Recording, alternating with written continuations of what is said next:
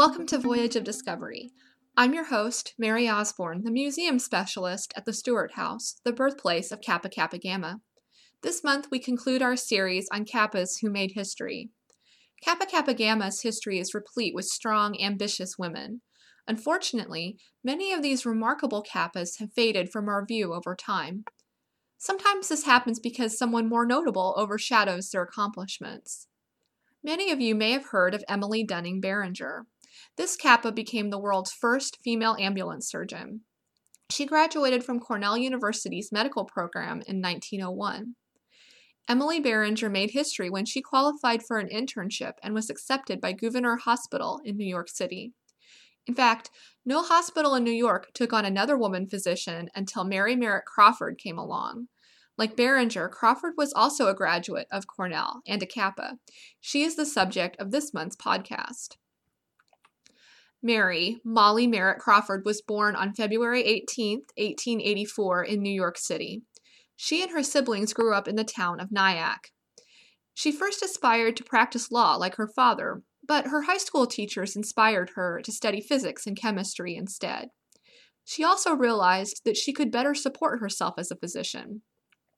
She attended Cornell University, where she was initiated into Psi chapter of Kappa Kappa Gamma. She graduated in 1904, but then entered Cornell's medical program. A medical degree took far less time to earn in the early 20th century than it does today. Crawford completed her classes in anatomy, chemistry, and physics in two years. She then pursued additional coursework in New York City for another two years. She graduated with her MD in 1907. There were only eight other women in her class. Crawford worked hard, but as she later admitted, I wasn't an outstanding scholar. I didn't make any honors in scholarship, but I got through. Mary aspired to work in a hospital with an ambulance service, but no hospitals in New York would accept women physicians. A few years earlier, however, Emily Dunning Barringer had become an ambulance surgeon in New York City. Since then, no hospitals had appointed women ambulance surgeons, but Mary was determined to succeed. She placed first in her examinations for an internship at Brooklyn's Williamsburg Hospital. Fearing resentment from her male colleagues, Crawford requested to be placed last instead. She eventually rose to the rank of house surgeon and supervised three male physicians during her time at Williamsburg. In 1914, the Great War broke out. Crawford was eager to offer her medical services for the war effort, although the United States had yet to enter the conflict. She was determined to go to France. However, the Allied armies refused to accept women physicians in their ranks. Mary would have to finance the trip herself. During this time, the Duchess of Talleyrand, who was the American heiress Anna Gould, pledged $1,000 to send six, six surgeons to France. Dr. Crawford applied to the selection committee and was chosen as one of the six, and the only woman. She left New York in late September 1914.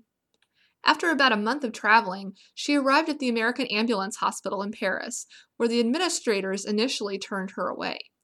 Mary refused to give up, though. When one of the surgeons needed an anesthetist, she filled the position.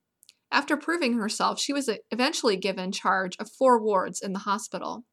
Each ward contained anywhere from 20 to 40 men.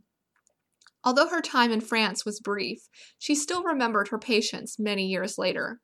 In particular, she recalled some of the Zouaves, or soldiers from North Africa who spoke little French and who had never seen modern medicines, such as peroxide.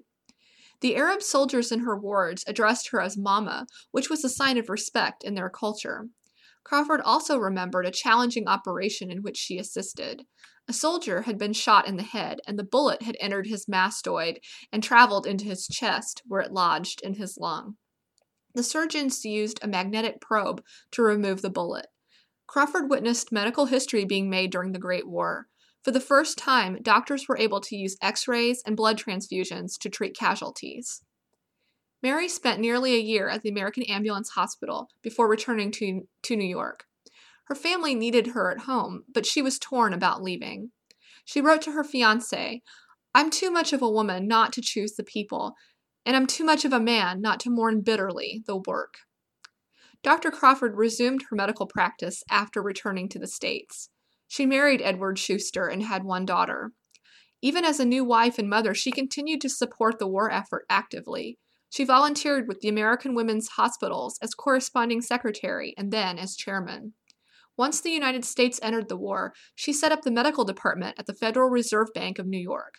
She devoted the next 30 years of her life to the field of industrial medicine.